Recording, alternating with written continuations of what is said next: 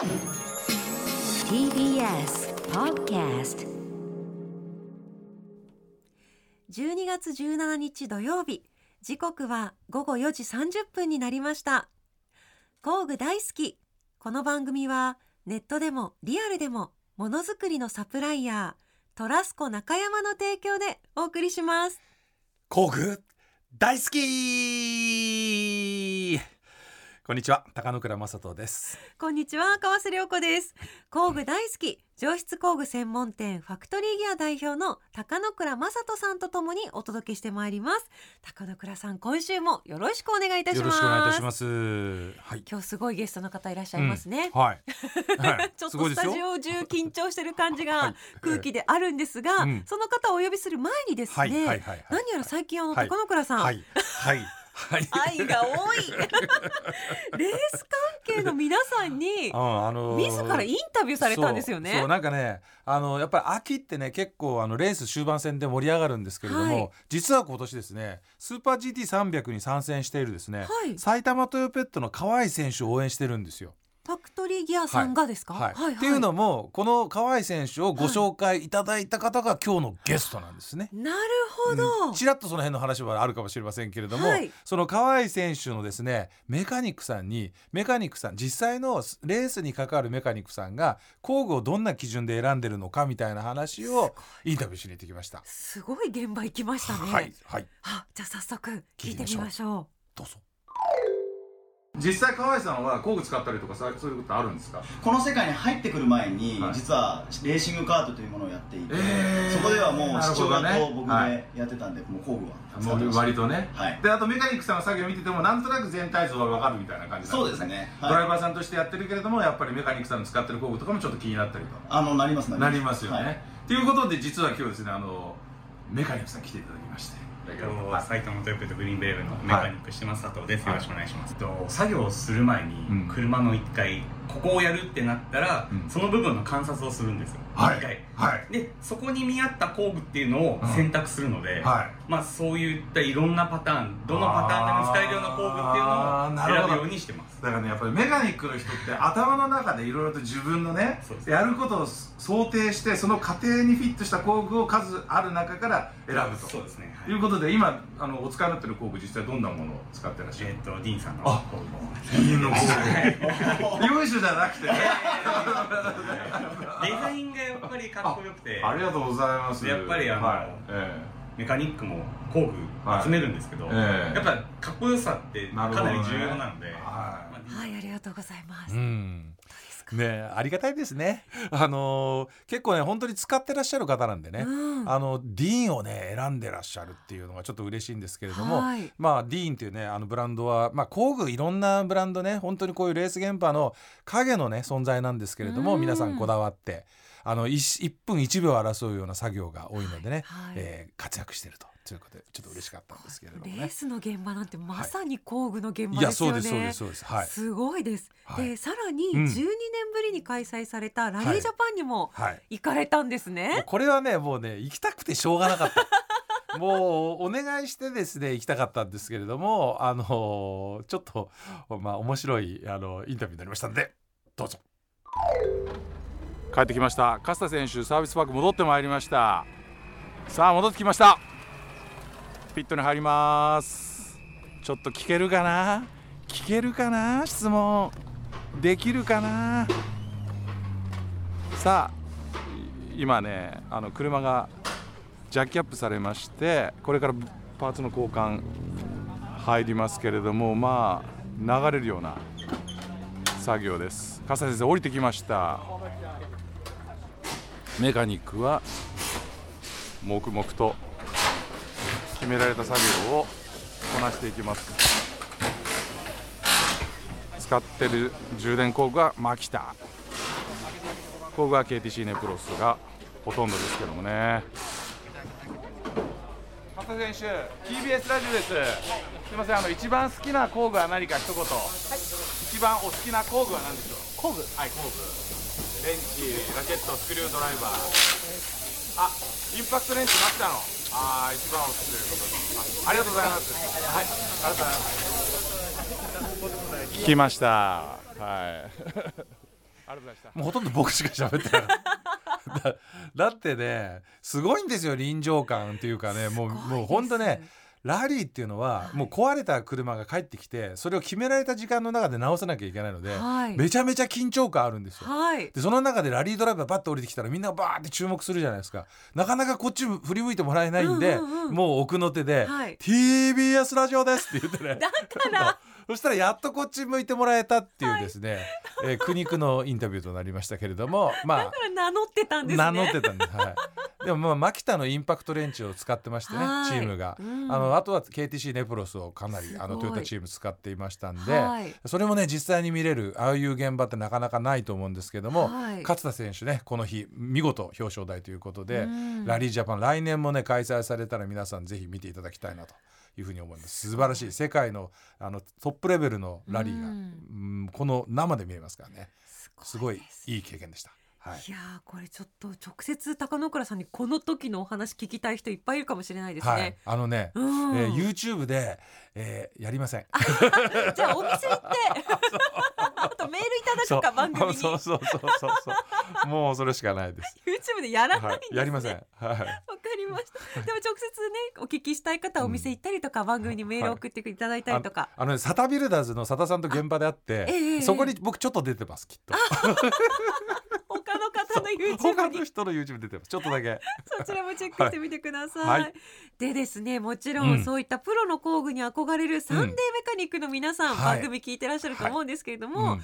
そちらにもファクトリーギアさんの工具を使われているんですよね。はい、そうですよ。そういった皆さんも使っているということで、うん。そのサンデーメカニックの代表とも言える方が今日のゲストですね。はい、はい。やばいですよもう。ねこちらの方、ね、今日のゲストは読売巨人軍の重信慎之介選手です。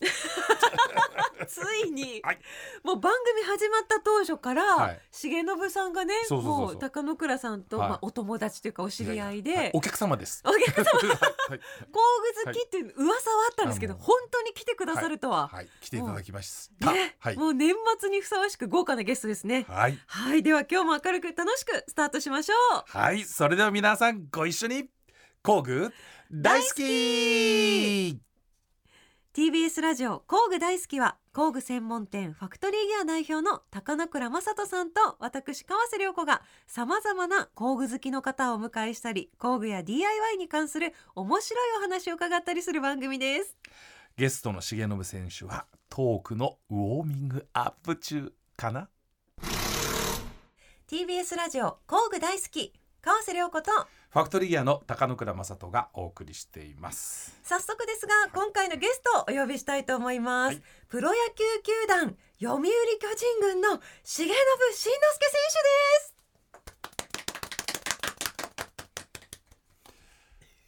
手です。どうぞ。工具大好きをお聞きの皆さんはじめまして。しげガレージの。重信慎之介です。よろしくお願いしますお願いします。これ結構大変でしょあの最初の一こ 一発目出す声がね。そうですね。もうね。かめちゃくちゃ緊張されてるるそうで。ラジオ初めてらしいですよ、そうなん光栄ですね。光栄ですよ。はい。はちょっと喋るのははい。得意な方ではないので、い。ちょっと YouTuber はい。頑張りましょう、頑張りよろしくよろしくお願いします。よろしくお願いします。しかも重信選手があの工具好きの T シャツ着てくれてるのがめちゃくちゃ嬉しいんですけもうそうですどよ。だから工具好き啓蒙活動推進委員だもんね。はい。だから。もうこちら側なんですね。こちらが最初から。任命していただきました。今までのゲストははい。こうね工具好きに引き込むんだったけど、はい。もう最初から工具好きなわけですよ。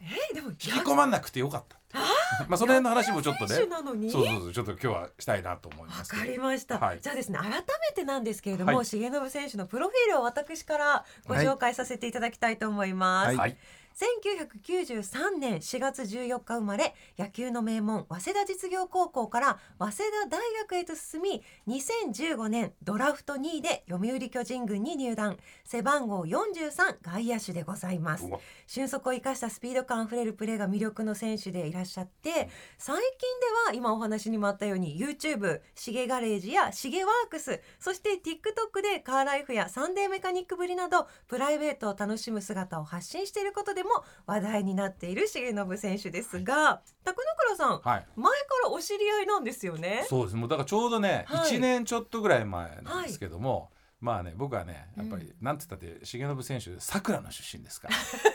長嶋茂雄の母校のね桜高校の方のねご出身で同じ千葉県のね、はい、えー千葉を盛り上げようということで、うえーん、別にそれがきっかけだったわけじゃないんです。よ 全然違いますね。全然違うんです後付か。けなんですけどね、え、どういうきっかけでお二人がつながったんですねえか。本当。えーいいですか？じゃあ言わせていただきまして、はい。あのーまず「オーバードライブ」というはい。うん映画で、うん。あのーディーンといううん、社長の,、うん。あの工具を知りまして、はい。でディーンって何なんだろうってところが始まったんですけど、うんはい。で、えー、とディーンに惹かれまして、うん。で自分で実際にこうディーンを使わせていただいて、うん。で車いじりで使わせていただいて、はい。で、えーインスタグラムの方で、はい。えっとタグ付けだったりメンションだったりはい。っていうのをさせていただいて、えー。どうにか社長に気づいてもらえないかな 恋じゃないですか？はアピールしまくって、重信選手から。はい、はい。い。やだからいきなりそのインスタのあれにね、はい。すんごいいいねする人がいるんだよ。もう画面全部にいいねするぐらいの人がい。て、はい誰だこれと思ったら重信慎之介さんがっつってバーって出てて。はい。それで俺あっとあれジャイアンツの重信慎之介だとか言って。はい。それですぐに DM 送ってえでいつもなんか「ありがとうございますタグ付けしてもらって」って言ったら、はい。普通返事来ないじゃんそんなもう。うん。プロ野球選手とか。え。うん。そしたらもう即レス来ていやもう罠ですよ。罠です重信選手がかけた罠かけに。たんですはい。いや僕もねあの返していただけないと思ってなかったんで、い。はいやいやいやいやいやい来やたと思って、それでお店来てくれて。はい、ええうん。じゃあもう本当入り口は工具だったわけですそう。ね。ですね。はい。でおお店の履歴見たらねもうすでにねファクトリーギア3店舗ぐらい行っててそうなんですよ。本当プライベートで。はい。そうそう。でえー工具買ってもらったんですよ、はい。っていうつながり。ディーンを知ってその工具から入ってファクトリーギアを知り高野倉さんを知ってインスタでつながって今日工具大好きの番組に来ていただいたと。でもうあの YouTube のシゲガレージとかはい。シゲワークスを、はい。あのファクトリーギアの BSB っていうですね、あのスタジオ兼ガレージってはい。いうみんなのあ遊び場があるんだけど、そこでもうずっと撮影収録してもらって。あれやっぱそうですよね。あれやっぱそうです、はい。いつもお世話になってます。ありがとうございます。そうなんですなんかよあの九十九里にあるファクトリーギアさんの高野倉さんの別荘。別荘じゃない別荘じゃない。別荘じゃない。スタジオですよ。あスタジオですね。スタジオ。っ別荘じゃない。ぽいなとは思ってました。そうそうそうそうだからえ結構行ってません？そうですね。かなりあの使わせていただきまして。プールなりサウナなりちょっとちょっと好き勝手させていただきます、はいもうそういうご関係なんですね、はい。お二人は。はいでもやっぱりその工具がお二人をつないだということなんですけれども、うん。うん。はい。その野球選手じゃないですかはい。重信さん、うん。はい。どうしてその車をいじるようになったんですか、やっぱりあの父親の影響が大きくて、はい。小さい頃から、えー自宅のガレージで父親が車だったりバイクだったりっていうのを、まあ、整備だったりいじったりしていってで幼い僕は父親と遊びたかったのではい。近くにいてそのドライバー取れとかはい。メガネ取れとかはい。モンキー取れだとか言われて工具に触れ合っていくうちに、まうん。あだんだん年を重ねて自分もその車を好きになっていって、はい。でいじるのが当たり前だったんでその父親がやってるので、まあ、僕にもできるかなっていうのでどんどんのめり込んでいったって感じですね。もうねあの重信選手のねうちの,、まあ、あのガレージで実際に撮影してるシーンとか見ると、うん。もうね大胆。あのね普通そこすぐに外さないよねって思うわけ。はいはい。もうやっぱり怖いじゃない。そのなんええ。か普通の人だったら車とかいじる時に大丈夫かなとかって不安とかあるんだけどもうためら一切ないね。もうね内側に切れ込んでくるね 変化球をね臆せず打ち返すやっぱりあの、はい。プロ野球選手。うん違うなと思うもんねあれ。ね度胸みたいなものが。だってよくだから何度も聞くけど本当ね、あれはいなかなかあそこいじれないよなってとこ平気で外しちゃうんですよ。いへや社長はそうやってあうん。おっしゃっていただくんですけど、ーはい。もうそんな大したことしてるのかなと思ってる感じなんですね僕としては。でもそれはやっぱり小さい時から、うん。その車とかバイクをそのバラすっていうことの経験がね、うん。しかも信頼できるお父さんと一緒にやってきたっていうのがあるから、よくほらさ小さい子がジャンプ台小さい時からジャンプやってないと大人になって、はいじゃスキー選手になれないっていうのがあるでしょ？うん。でこのプロのメカニックの人たちっていうのは変な話ちゃんと教わってやるからできるけど、アマチュアであそこまで大胆にバラバラにしちゃうのは小さい頃からジャンプ台でジャンプ飛んでるからはい。できるっていうのにすごい近いと思う。そっか。だってみんなビビるでしょだって。いや怖いと思います。怖いもんね、うん平気だもんだって。そうなんです、ね、ちょっと一回確認しようとか 一回確認しようっていう前にブルンブルンとか キューとかも外してるから。いやいやいや。そうですね。そそうですね。うそれはやっぱりねもう全然違うと思う。感覚的に言うとそれじゃあ工具へのこだわりっていうのもお父さん譲りなんですか？ええっとそこに関しては、はい。あのー実家にあったのは KTC がかなり多くてですね、はいうん。で KTC ばっかりだったんですけど自分で工具をいじるようにな使うようになってからは、うん。初めは本当になんというか、まあ、安易というか、うん。スナップオン使ってれば間違いないでしょみたいな考えで、はい。スナップオンが全てみたいなうん。感じだったんですけど、スナップオンわかる？入門編みたいなことですか？違う。何ですか全然違いますね。真逆だよ。真逆。一番いいやつってことですスナッかプオンっていう。のはもう。初心者向けじゃないってやっぱことと超トップあ逆ですねそう。そう、はいキングオブツールスって言ってね、はい世界の工具ファンがう。ん憧れる工具があるんですよ。そっか今百均的な感じなのかと思います全然違う。んですよ。逆にものすごい。いきなりプロいきなりレベルを重信さんは言ったってことですねそう。そう。でそれを使ってれば確かに間違いないんだけど、はいなのでやっぱりこう。いう。ね。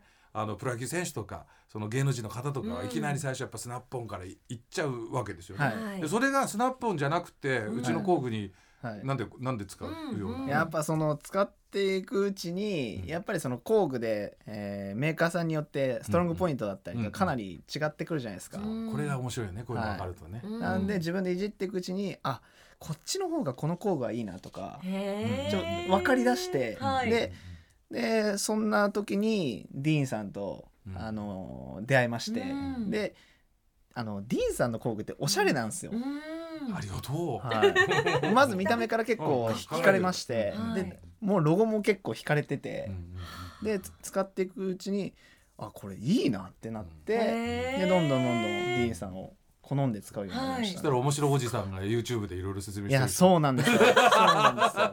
高野倉さんですね。そうこのおじさんなんかすげえ楽しそうに工具のこと喋ってんな人生楽しそうだな。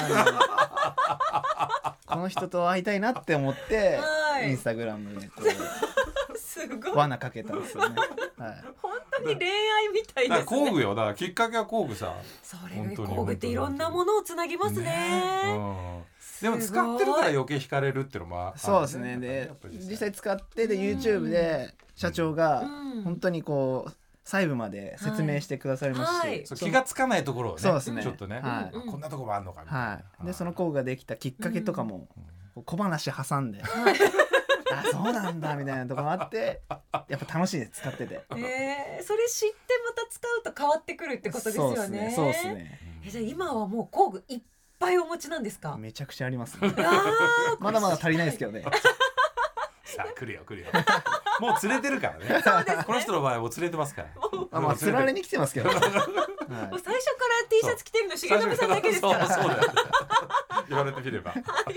啓蒙活動委員なんで、もうすでに、はい、T シャツうちでねいろいろ買ってるから会 う前から買ってるここまで大ファンなんですね。そう嬉しいですね。じゃあこの後ですねちょっとはい。CM を挟んで、重信さんが実際に愛用されている工具をうん今日持ってきていただいているということなので、はい。見せていただきたいと思います、はいチェックするよ。はい、はい。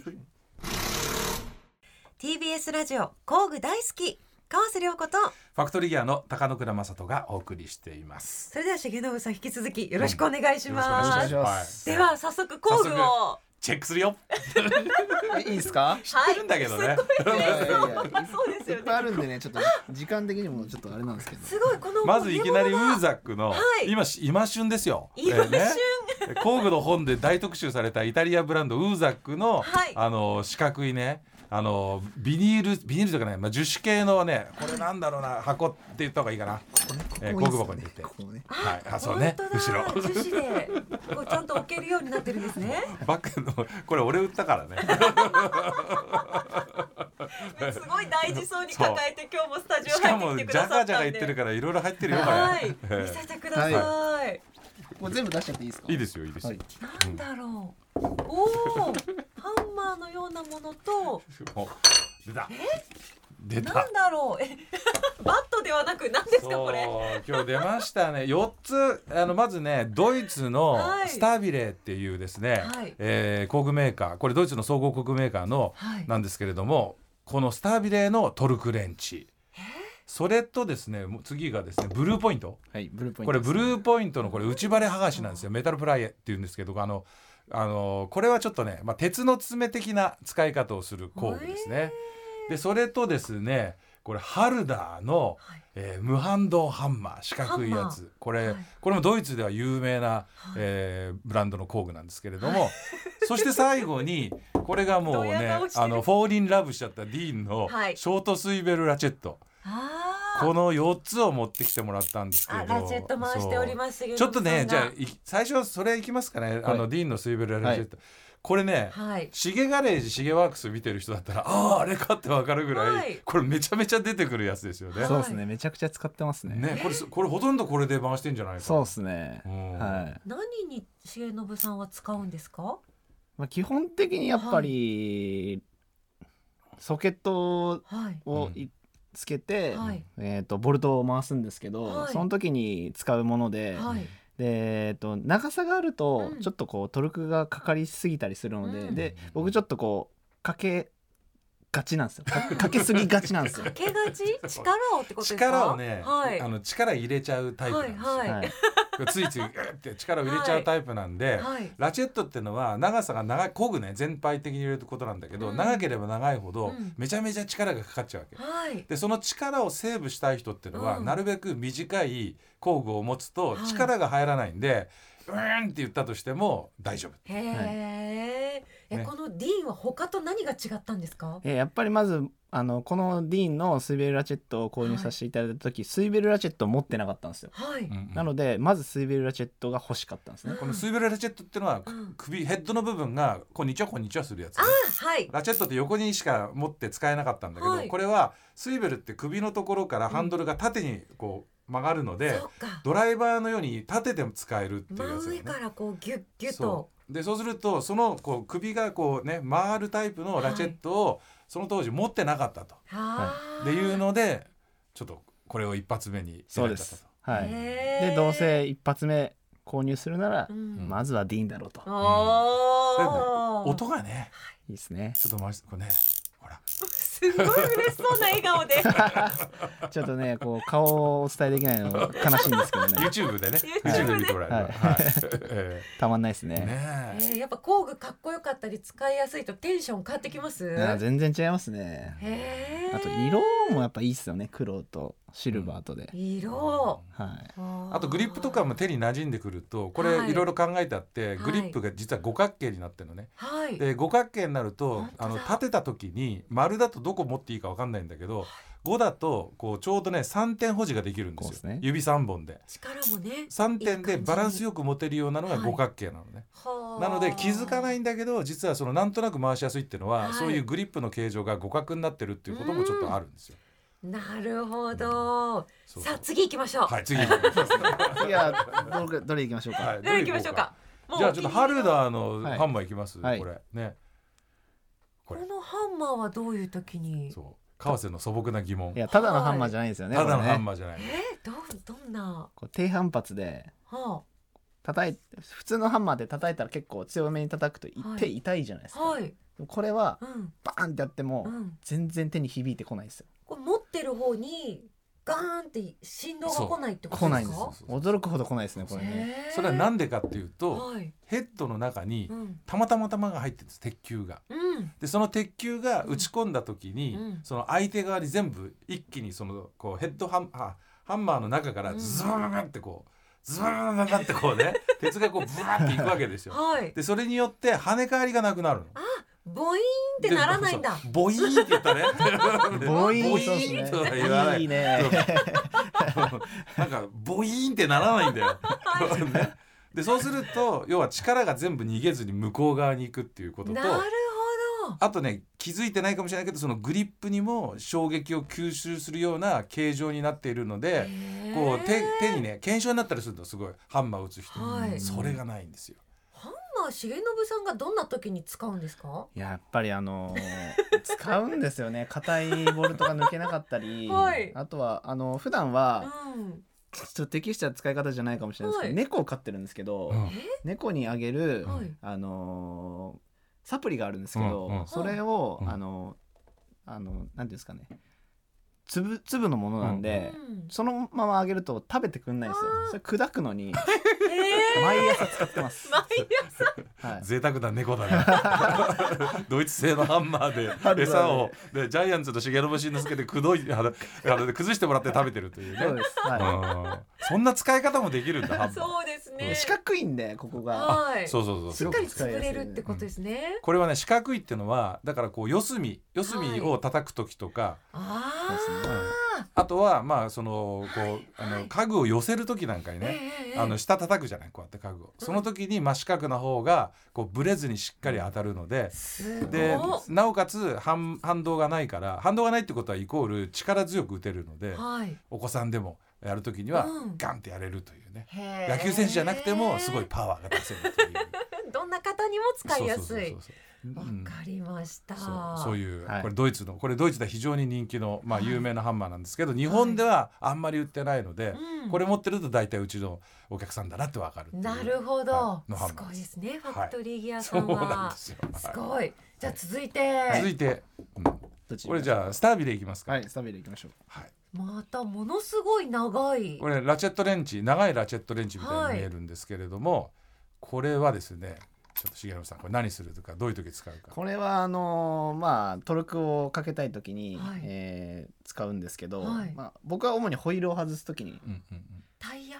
あホイール閉める時じゃない？えーあーそうですね。閉める時に、うんうんうんはい、うん。使わせてもらってて、はい。で車いじる際には結構ホイール外すんでへえでホイール外すんで走るためにはつけなきゃいけないじゃないですか、うんうんなので必ずトルク管理しなきゃいけないのではい使わせてもらってますね、これ今トルク管理って言ったんだけど、うん。あの母さんわかりますか？トルク管理。全然わかんないです車のねうん。タイヤって、まあナットで止まってるじゃないですか、はい。でそれがあの弱すぎるともちろんナットが外れちゃうってわかるんだけど、うん。一番危ないのが最近はね締めすぎちゃうと要はねじ切っちゃってはい。でそれで要はこうあの、ねじ、ナットが飛んでっちゃってタイヤが抜けてはい。タイヤが一人で飛んでっちゃううん暴走して、うんそしてこう大きな事故になるってことが多いんですよ。はいで皆さんねこううん結構自分でタイヤ交換される時にあのイメージではよくレンチの上に乗っかってギャーとかってこう 締めればいいようなイメージがあるけど、うんあれ実は一番やっちゃいけないんですね。はいでそれをちゃんとあのうん4個なら4個6個なら6個8個なら8個のナットをうん同じ力で締めなきゃいけないのね。うんでも同じ力で締められないじゃない。うんでその時に使うのがこのトルクレンチなんです。で重信さんさっき言ったみたいに、はい。ついつい力入れがちなタイプだから。そうなんですよね。だからしっかりトルクで管理しないとはい。もともとアスリートだから力があるけどか。そのホイールのナットがバラバラのトルクで締まっちゃって、はい。でねじ切っちゃう可能性があるへー可能性大ですと。大です。性格的にも。力入りすぎも良くないんですね。入りすぎそれも工具で調整できると。そう工具でその締めるトルクを設定できるんですそこで、数値が決まってて、うんはい。はい。ここでそできるんですけど。あなるほど、はい。ボタンみたいなものがあって数値を自分で決められると。うでこれね重信さんがこのはい。スタビレのトルクレンチを選んだ、うん。こう決め手になったのもそ実はそこの部分よね、そうですね。ん。板バネ式で。うん、普通はこうトルクの設定をするときに、うんハンドルをぐるぐるぐるぐるぐるぐるぐるぐる回さなきゃいけないんですよ、はいでぐるぐるぐるぐるぐるぐる回してそのこういうバネをねはいピューって縮めていってトルク調整するんだけど、はいこれも新型のやつでぐるぐる回さないでもボタンで押してピュッてやるだけで、うん好きなあのトルク調にセッティングができる楽なんですねそうちょっと早くずらすだけなんだそうですねあと戻さなくていいんですよ、ね、戻さなくていいあの普通はその一回閉めたらあの最後ネズあのスプリングをリリースしてはい。トルクっていうか力が全くかかってない状態にして置いとかないと、はい。そのトルクレンチとしてのこう正確な測定ができなくなるものが多いんですね。うん。これは忘れちゃっても大丈夫。で大体あのあの作業夜遅くなっちゃうから。で慌てちゃうから。慌てちゃうから。どうしようって忘れちゃう。はい。ですね。でうわーって。でその時でも忘れてセットしたまんま帰っても「どうよかったよ」っていう「大丈夫」っていうのがこのドイツのすスタビレのトルクレンチの特徴なんですね。すごいまたこんな大きいものを持ってきていただいてありがとうございます。ういで最後またちっちゃい工具に戻りますけど、はい何でしょうか。これはあの主に車の内装内張り剥がしに使わせてもらってますね。何ですか？チ内張ッり剥がし。なんかシール剥がすヘラみたいな。あーまあ違いますね。見た目は。イメージしやすいのはそのはい。車のドアのパネル、ドアのパネル、はい内側のパネルはい。を外したりするのにうん、使ったりしますね。あとはまあナビナビゲーションがあると思はい。うんですけどあの辺のパネルを外したりするのに使いますね外しちゃダメですよ。外さなきゃいけないんですなんで外すんですか？だ。からあそこにあるねいろいろナビをいじったりなるほどなるほど。ナビをねスマホと連動させたりとか、はあそういうのって普通はお店でやるじゃない。はいそれを重信さんは自分のは愚か、はい。あのチームメイトの場でやってるんですよ。そうですよね頼まれるとやっちゃうの。それを外すときに使う。そうですねこれがへあると全然違いますーねへーすごい見た目シンプルですけどね。こういうのもいろんな種類があるってことですよね。いろんな種類あるんですよ。えお気に入りのポイントは何ですあかのまず硬いのと、はい。えーめちゃくちゃ薄い。うん薄いのに強いはい。ところですね。へえこれねもうね多分ね分かんないと思うんですけどね、うん。このこの隙間に要はそれを突っ込んで、はい。要はこじるものなんですよ。はい。内張り剥がしなんでこうプラスチックのボードをねそこにこう差し込んでキューってこうキューってこう、はい。キューってこう出すわけ。はい。でその時にあちょっとし厚いともうそこの隙間に入り込まない。うん。であとその時にこうテコの原理でグーってこう引っ張り出したいんだけど、はい。それが柔らかいと鉄が負けちゃうでしょ？はでビヨーンってなっちゃうので力が入りにくい、はい。でもこれは薄くて硬いから要はねこうパワフルにう狭いところでギュッて出せるっていうので、えー、重信慎之介好みと。いやそうですね力もかけられるしそうそうそうそうそう、あー薄さが大事なんですね大胆な作業をするのにはねですねもう必要なんですよ。必要ですねへ耐えてくれるんでーなるほど、はいこの4つが特にお気に入りということですねえっ、と正直に言いますと、はいあの選びきれなかったんであの普段かなり使ってるのを持ってきましたなるほど、はい使用頻度の高い高いものをなるほど持ってきましたあのバッグもうざくのバッグもお気に入りなんですよねあのちょっと聞いてください あのお気に入りなんですけどもあのこのスタビレーのトルクレンチが入るサイズっていうのがすごく気に入ってるポイントでしたこれはないんですよ本当に何。センチぐらいありますかね横幅、うん難しいけど。ね50かなりセンチ60センチあんまりないんですよねないないないないないないないはいない。そう。でね結局工具持ち歩くからええうちに来る時に必要な工具とか持ってかなきゃいけないんで、はい。げ結構今のポイント高いな確かに。横に入る、はい。収まる、収まる。これを購入させていただくときにやっぱり社長に、うん。これが入るものないですか？かつかっこいいのないですか？って聞いたんですよね、うん。やっぱりそのかっこいいもポイントですね。もちろんです。イタリア、イタリアデザインってね、まあほらこの間のあの松本マッシモさんも言ってたけど、はい。見た瞬間にやっぱり可愛らしくておしゃれだしね。うんうん。うんやっぱそこも工具大好きな皆さんはうん。ポイントですね、そう。見た目の大事さ。うん。上がるっていうね。うん、そこですよね。し。やるぞっていう。やっぱ出しててもかっこよかったりとか。猫ちゃんのねそのサプリに使うならやっぱ日常に溶け込まないといけないですもんね。そうですね。うん。間違いないですね。そう今安易に言ったねソース間違いないです。あの ちょっと。あの家のキッチンに置いてあっても全然変じゃないですかこれは 違和感ないですね。はいちょっと、ま巻き込まれてるよ重信さん。あの合わせに行きました。為替はあるのに。合わせに行きました。おしゃれな調理道具があるおみたいしゃれなな調理道具じゃない大事ですから、まあ、使い方はそれぞれですからね。はいい。や面白かったですね。じゃあ来週はですね、うん引き続き重信さんにいていただくんですが、はい。高野倉さんからのおすすめを重信さんに、これいつものやつね。はい、い罠ですね。つもの延長ですね。いつものやつ。今度は僕からのワンはい。そして買っちゃうパターンですよね。では来週も引き続きよろしくお願いいたします。はいよろしくお願いします TBS ラジオ工具大好きではリスナーの皆さんからのメールを募集しています。工具に関する熱い思いやご相談番組の感想などなどどうぞお気軽にお寄せください。宛先は 59-tbs.co.jp です。号泣は数字で5と9工具ですね。号泣アットマーク tbs.co.jp です。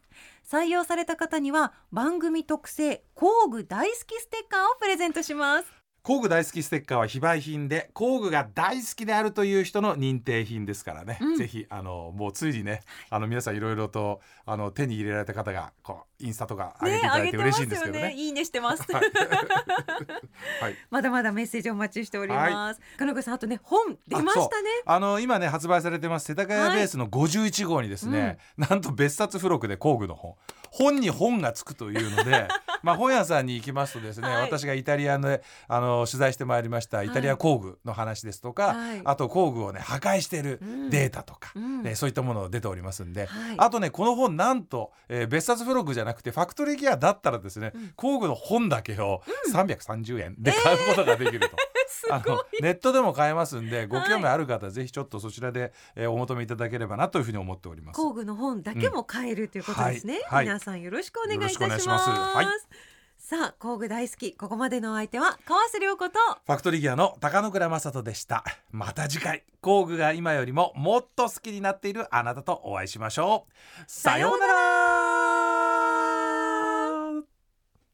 工具大好きこの番組はネットでもリアルでもものづくりのサプライヤートラスコ中山の提供でお送りしました。